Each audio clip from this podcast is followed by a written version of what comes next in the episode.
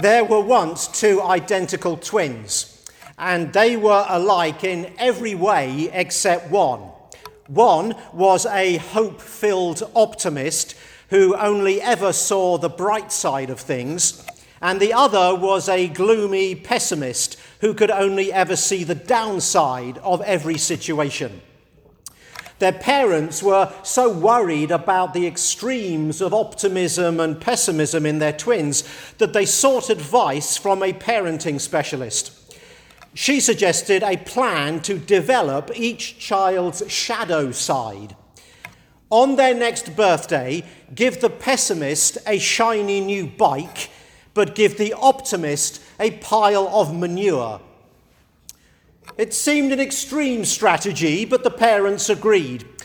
So, it's the twins' birthday, and here comes the pessimist to unwrap the most expensive, top of the range bike a child has ever owned.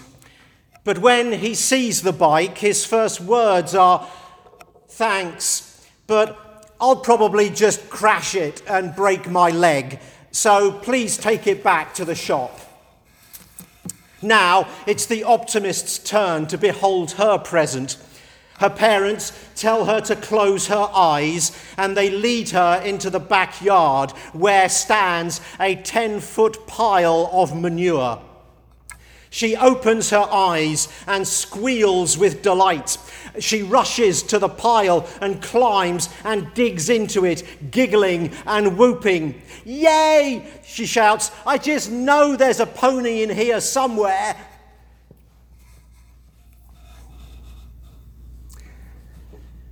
There are 32 days left of 2020. How are you feeling? It's Advent. What's on your mind? Which twin are you?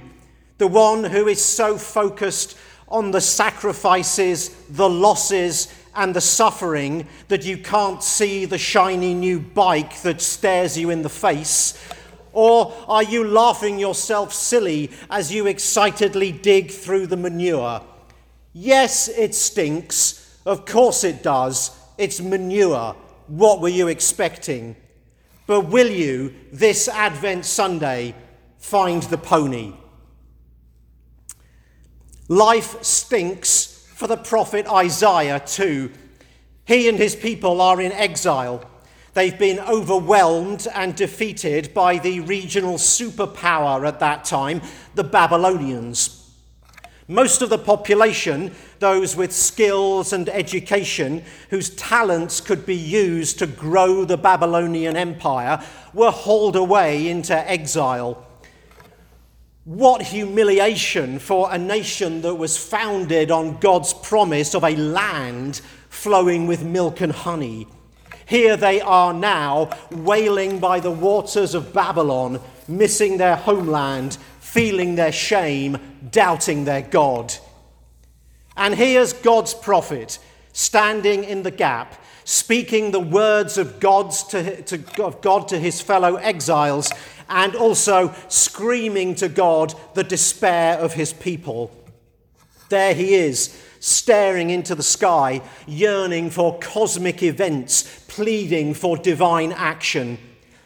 His cry, almost 600 years before the birth of Jesus, echoes down the centuries. It reverberates in our bones. The stench sticks in the nostrils. His rawness tears our hearts. His passion shocks us. Oh, that you would tear open the heavens and come down. Mountains would quake before you like fire igniting brushwood or making water boil. If you would make your name known to your enemies, the nations would tremble in your presence. When you accomplished wonders beyond all our expectations, when you came down, mountains quaked before you. Oh, that you would tear open the heavens and come down. Oh, that you would do something, God. Oh, that you would look at this mad, sad, bad world and act. Don't you care, Lord? Is that it? Or is it our sins? Have we offended you? Oh, that you would tear open the heavens and come down like you used to do. We remember when you did miracles for us. You stepped into our conflict and pain and healed us. You answered our prayers, gave us good gifts, poured out your love. Oh, that you would tear open the heavens and come down.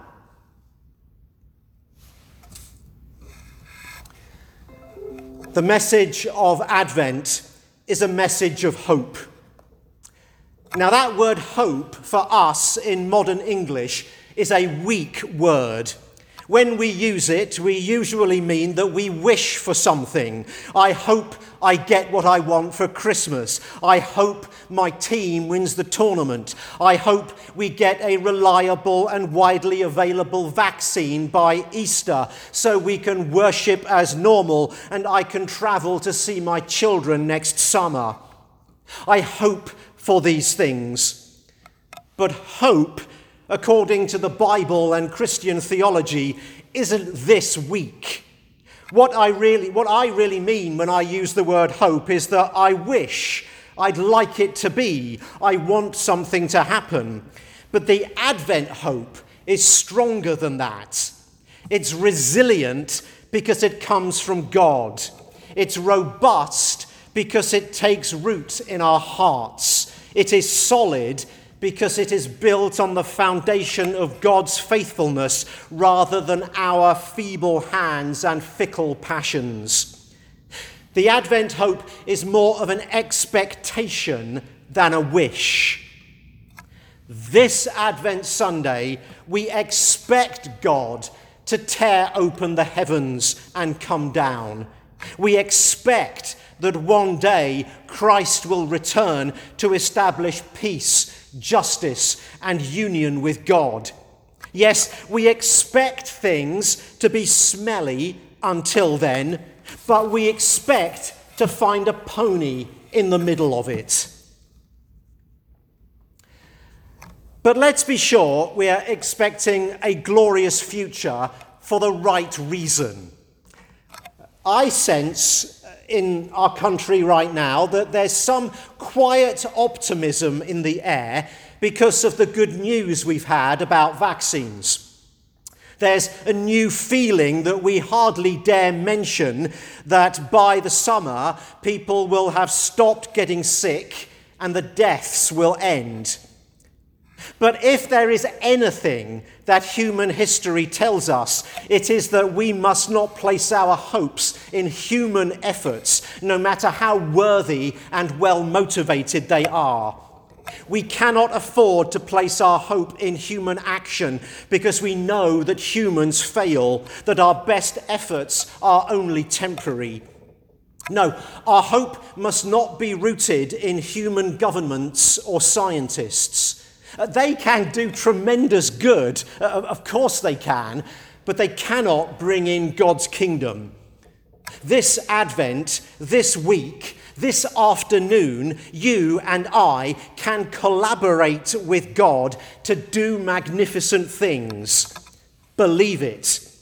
But the Advent hope is not built on our hard work and innovation. It is built on the assurance that one day God will fulfill his promise of perfection. The Jesuit writer Daniel Berrigan puts it like this It is not true that creation and human family are doomed to destruction and loss. This is true. For God so loved the world that he gave his only begotten Son, that whoever believes in him shall not perish, but have everlasting life. It is not true that we must accept inhumanity and discrimination, hunger and poverty, death and destruction. This is true. I have come that they may have life, and that abundantly. It is not true that violence and hatred should have the last word and that war and destruction rule forever. This is true. Unto us a child is born, unto us a son is given, and the government shall be upon his shoulder, and his name shall be called Wonderful Counselor, Mighty God, Everlasting Father, and Prince of Peace. It is not true that we are simply victims of the powers of evil who seek to rule the world. This is true to me is given all authority in heaven and earth, and lo, I am with you to the end of the age.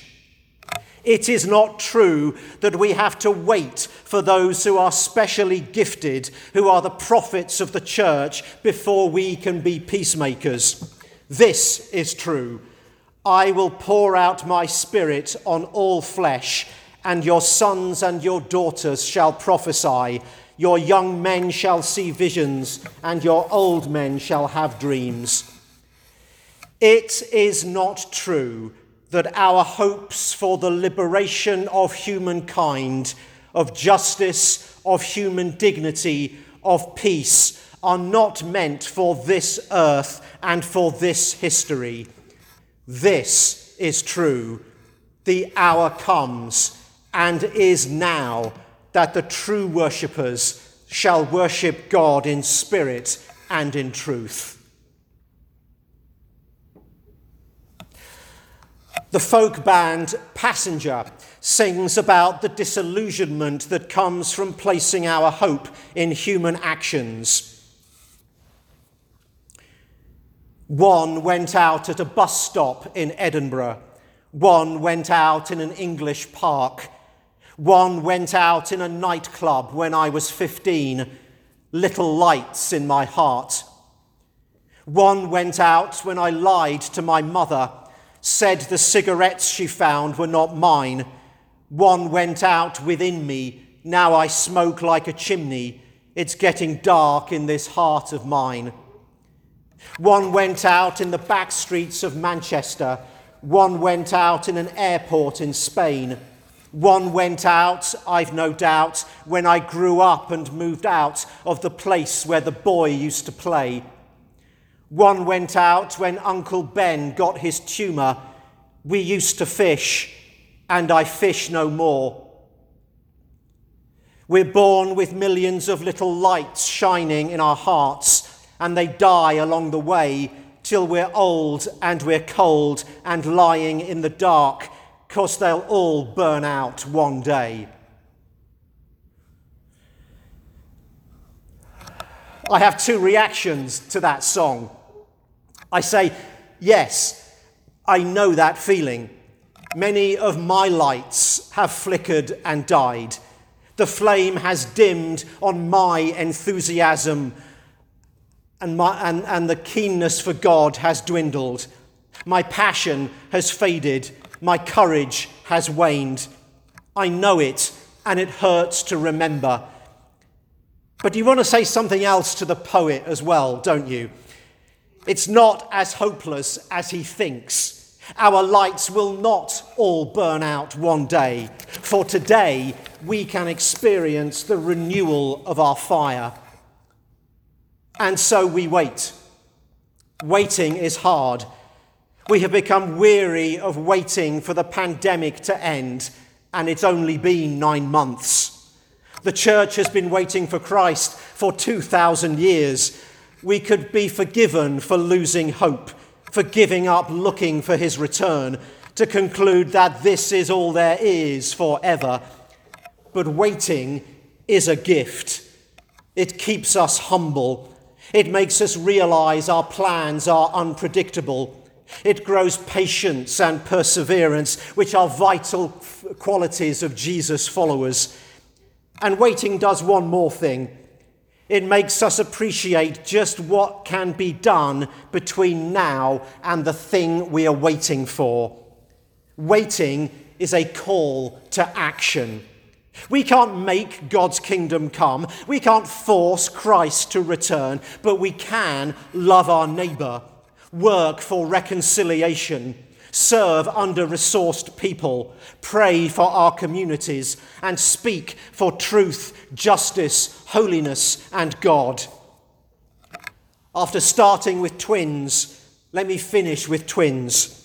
The twin challenges of our day waiting with hope, but serving with love. Amen.